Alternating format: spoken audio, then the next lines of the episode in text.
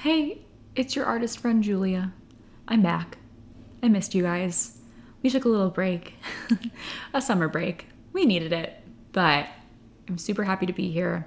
It's been way too long since I've had my face in front of a microphone, and I've missed it. I've had a lot of thoughts I've been thinking about. Even though I've been on a break, I feel like my brain never turns off podcast mode.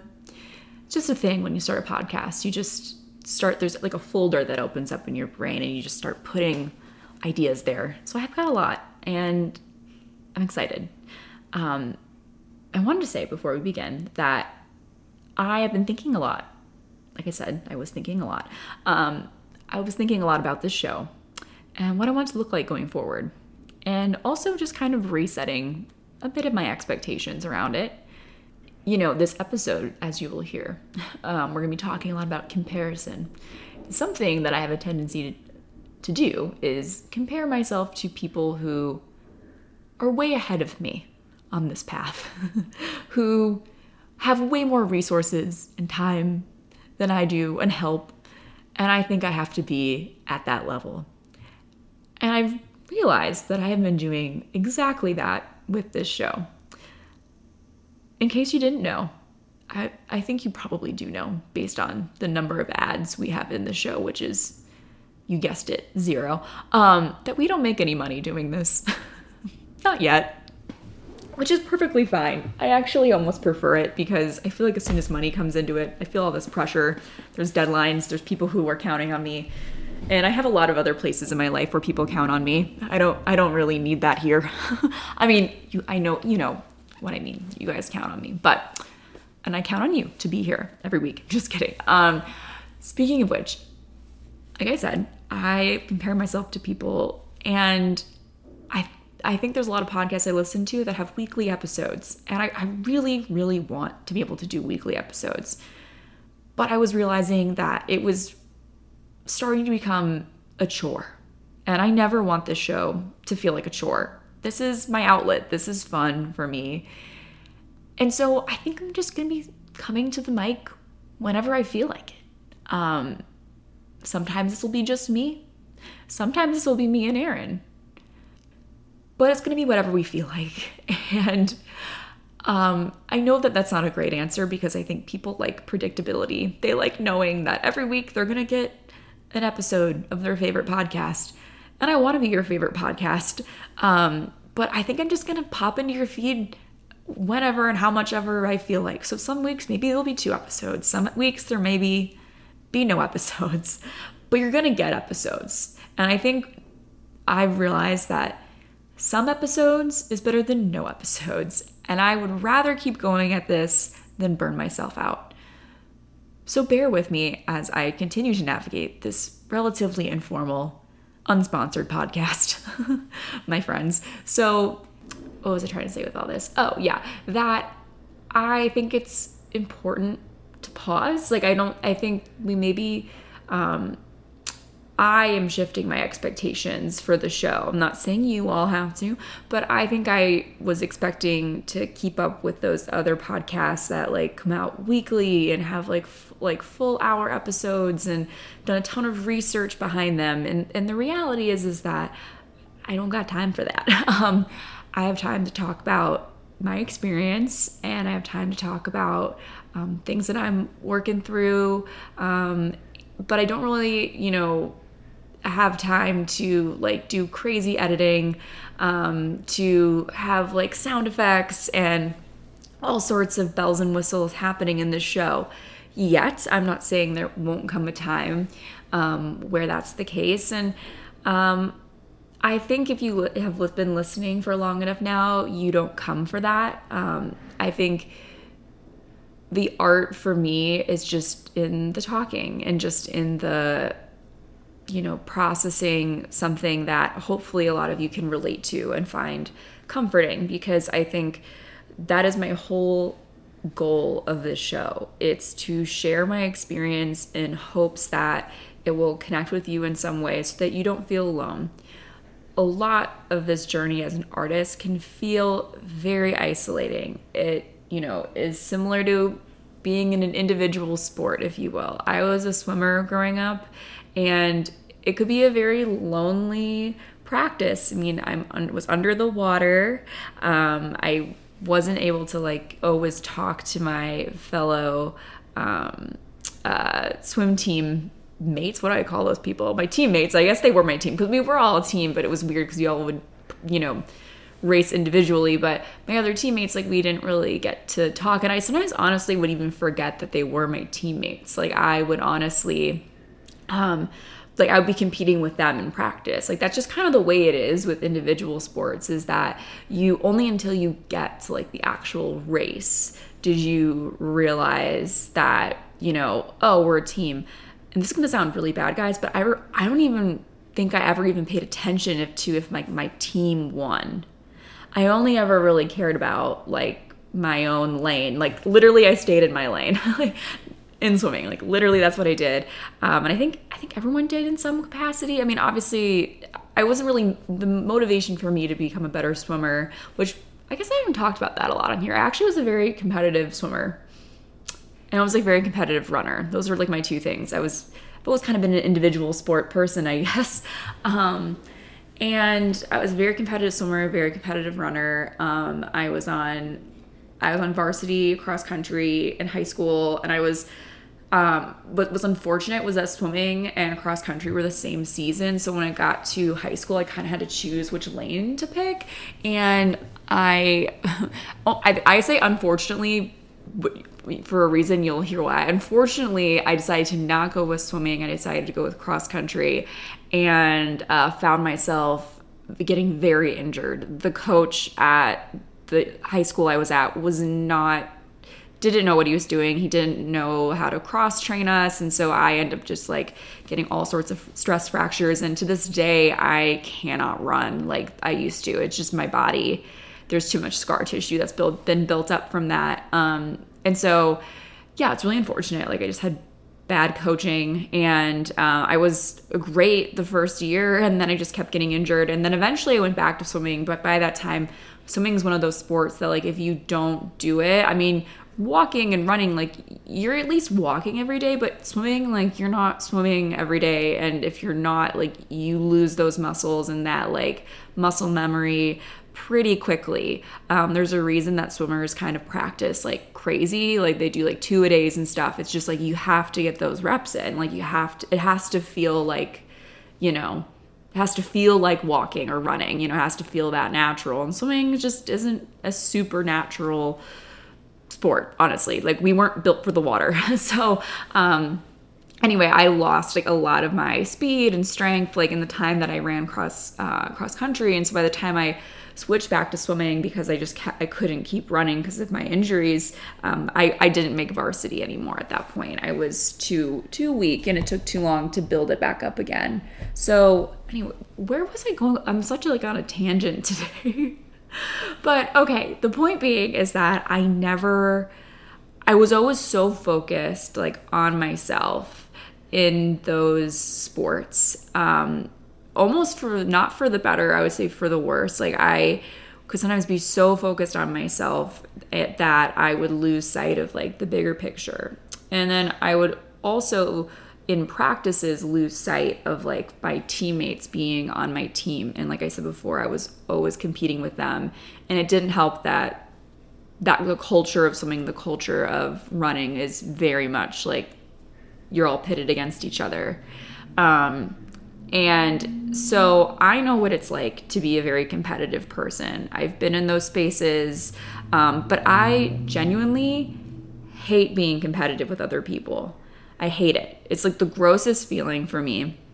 I've never enjoyed it. I've never liked seeing the other team lose. Like I remember when I was younger, I used to like we I, I did do play soccer and stuff and I would genuinely get really upset seeing the other team lose and I would want to go up to them and be like it's okay like you know you're okay I just always like made I never like I couldn't even fully enjoy the win of my team because I would see this other group of people like sad um, I don't know what it is about that, but there was just something always so sad that it was like, God, I don't even like this. Like, I don't, I just have never been attracted to like the win and the lose. Like, it's so black and white. And I think that that's kind of where I, why I landed in individual sports almost because there's such a spectrum and everyone's their own person and like every, there's a different um, event for everybody and it's okay if you're not the best but as long as you're in that one particular race and you win like that's kind of all that matters. And i don't know just felt like more nuanced and i think i could mentally like withstand that.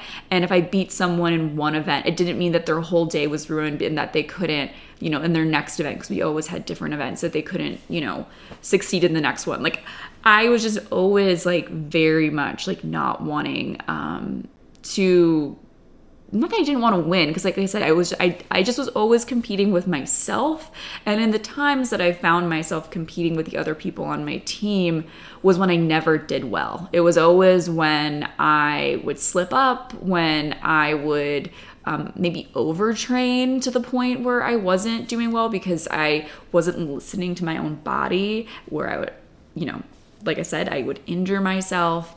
And I've been thinking a lot about this because I'm currently injured. I literally, as I'm recording this, have an ice pack on my hand. You maybe have seen me on social media with like a brace while I'm painting, and I've talked a little bit about it. But um, I'm feeling very frustrated because I've definitely have not been listening to my body, and I have been um, over painting. I guess I have been not uh, taking care of myself in the way I should so that I can, you know, keep painting forever. I don't want to burn out um, like I did with cross country and and not be able to keep painting because I get some sort of you know tear in my ligament or something like that. So I'm trying to really slow myself down, but it's hard.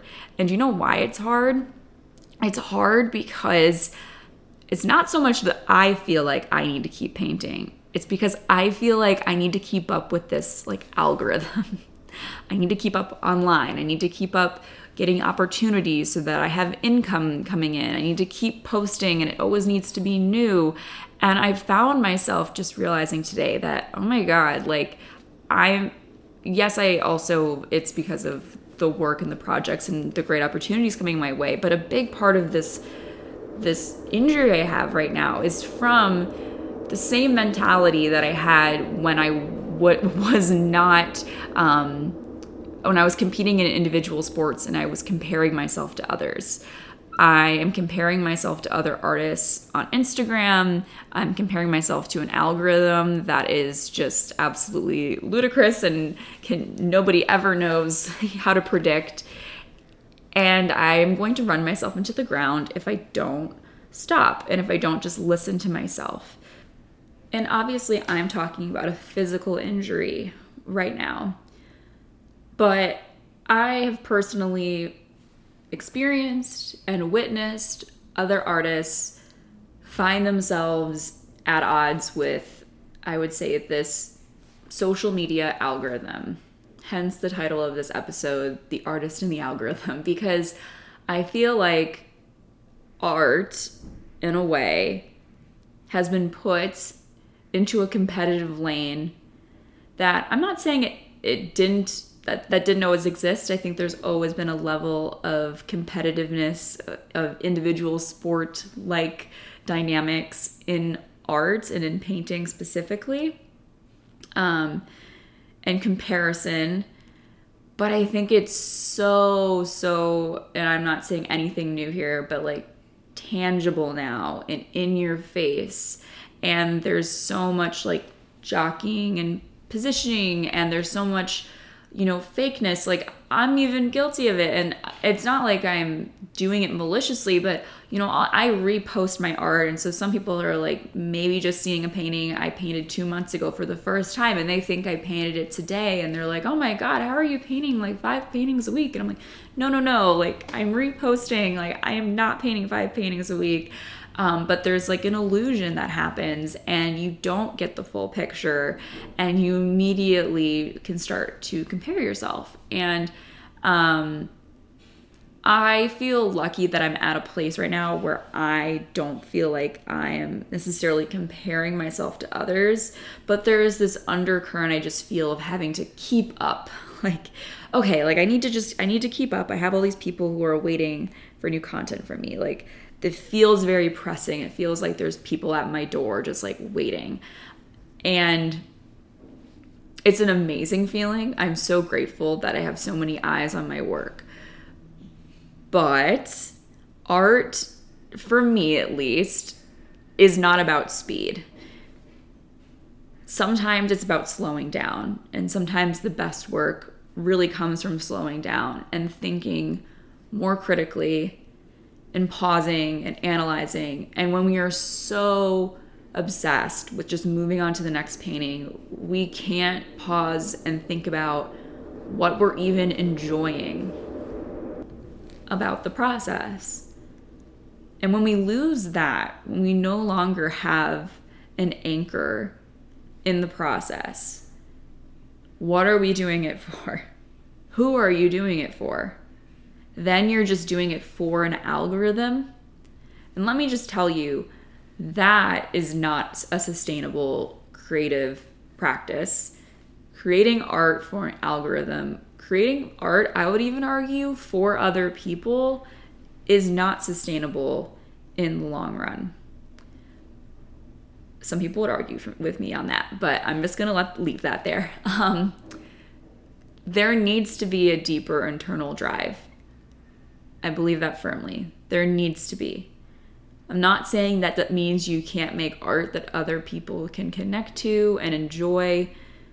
But if you're gonna paint consistently for the rest of your life, it cannot always be for the for the intent of seeking validation from other people.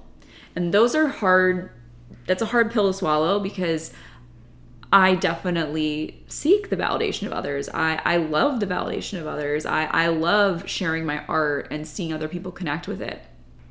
But I, I will be honest with you, if tomorrow my whole Instagram was taken away and for some reason I was we none of us could be on social media. The like, social media just like evaporated. All of us were off of it. Um I would still keep painting. Like I would I would still be painting. I would still be finding a way to get my art out there in the world. Like I absolutely would. So therefore, Instagram, social media, TikTok, all of it, it it's just a tool. It's just a tool. And those numbers associated with this tool, um, you can really get bogged down in. You can really get obsessed with. And and I'm not saying they're not real. I'm not saying it's not something that's valid to be upset about because trust me, it feels very unfair sometimes. Like it feels very rigged and unfair and it feels like there's so much like we can't control, which is a terrible feeling as an artist who's putting something very vulnerable out into the world, be putting it into a space that we have no control over. But I also think that that is sort of the beauty of it you don't have control over it once you put it out there. And so to obsess about the numbers in a personalized way is not healthy and not going to fuel your practice. Now I think you can look at the numbers and be like, "Huh, interesting, you know, that po- that post where I did a voiceover, people didn't like it, it didn't perform as well. But if I didn't do a voiceover and I just did all, and I just did the music, people liked that better." Like that's interesting to me. Okay, people don't like voiceovers. Um, but in that example, I think you could easily, I could be like, oh my God, people hate my voice. um, I am terrible at this. This is how embarrassing. But I'm not embarrassed. Like, it's just facts. Like, that's just like, okay, interesting. That's what the algorithm wants right now. Okay. Probably will change tomorrow. Okay. I also understand how very unhelpful it is for me to just say, stop worrying about it. Because as somebody who myself suffers with anxiety, I know when someone just tells me, well, just stop being anxious it's like the it's like oh yeah, yeah I, I should have tried that. Wow like thank you. Yeah, i really hadn't thought about that.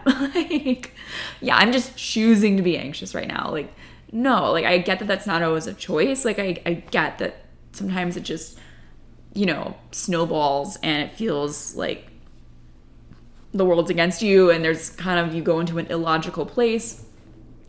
But what i really i think what i've been realizing lately whether it's you know you're dealing with anxiety or you're dealing with you know comparison on social media i think there's what's important is like there's a level of acceptance that like those feelings are there don't be ashamed of them don't you know, push them down. Don't, um, you know, don't pile onto yourself any further than you already are about having these feelings.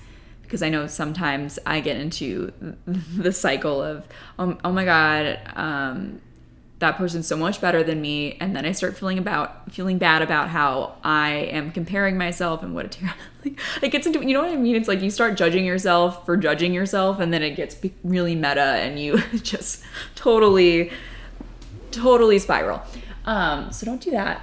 But i think something that's been really helpful for me is realizing that i can't necessarily change that i'm having those feelings but what I can do is change the perspective. So I think what's really important, like I said before, is when I have started to get super obsessed with like the numbers and I'm feeling like I'm a failure and feeling like there's, you know, things aren't performing as well as I'd like them to, or people aren't liking this one painting that I really liked, or whatever it is. I go back to what I was saying before, which is if none of this existed, would I still be painting? Yes.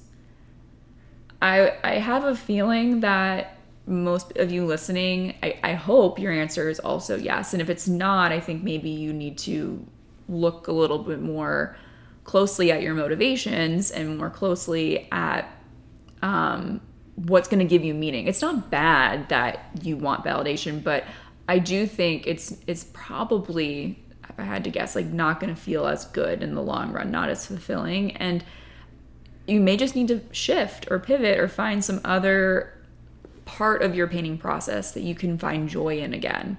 And that's really what it is. It's just finding the joy in your painting process again. And when the algorithm or another person, and there's so many outside factors that are going to get between you and the canvas those are always going to be there. You cannot always control them.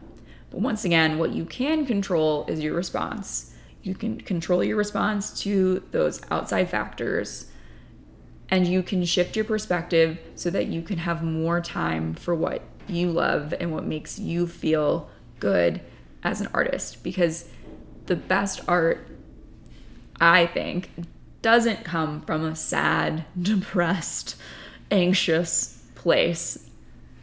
That's a whole other podcast episode about the stereotype of the sad, dramatic, overly sensitive artist that I think is very toxic.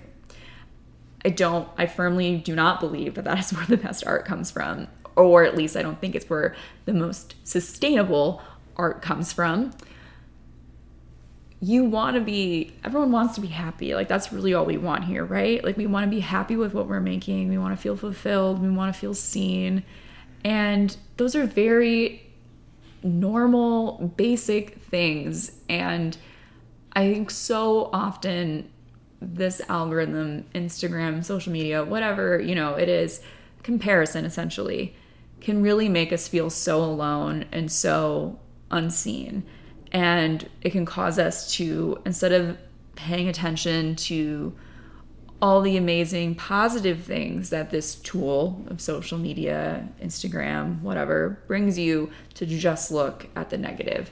I was listening to a podcast the other day where an expert came on and was talking, she was researches people's thinking, which I find found very interesting. It's like a researcher on thinking. Huh.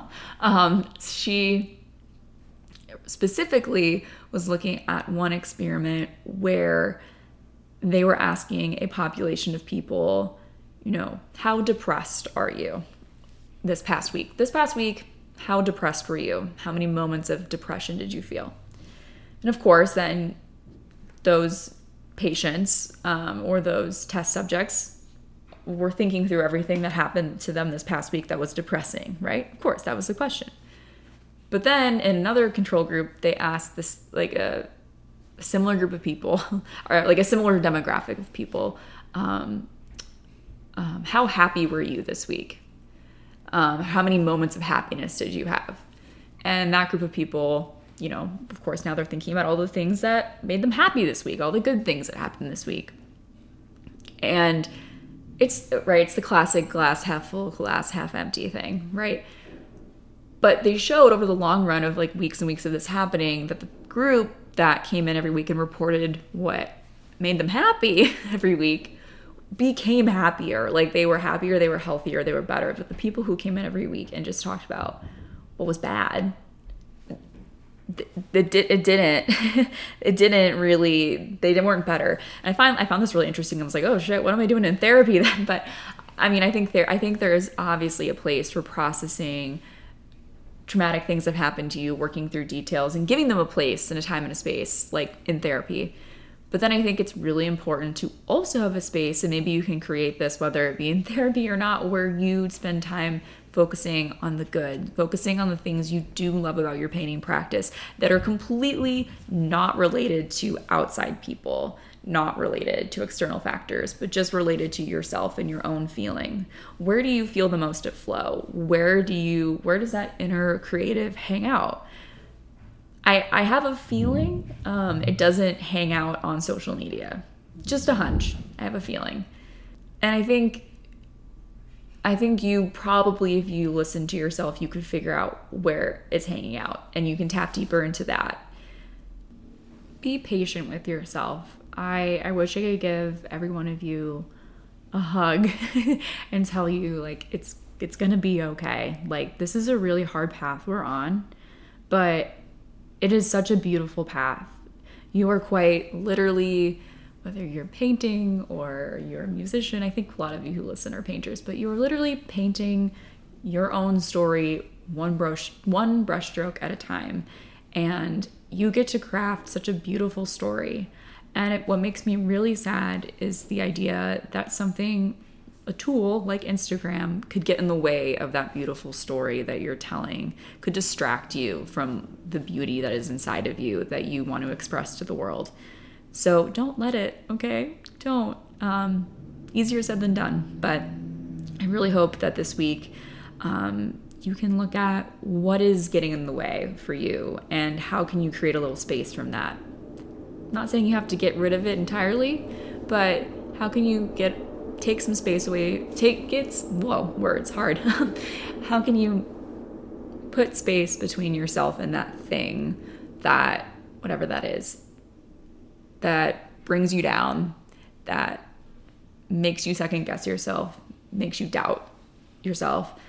And how can you make space for more faith in yourself, for more happiness, for more acknowledgement of the good in your life and the good in your painting? Yeah, I'm to leave that there.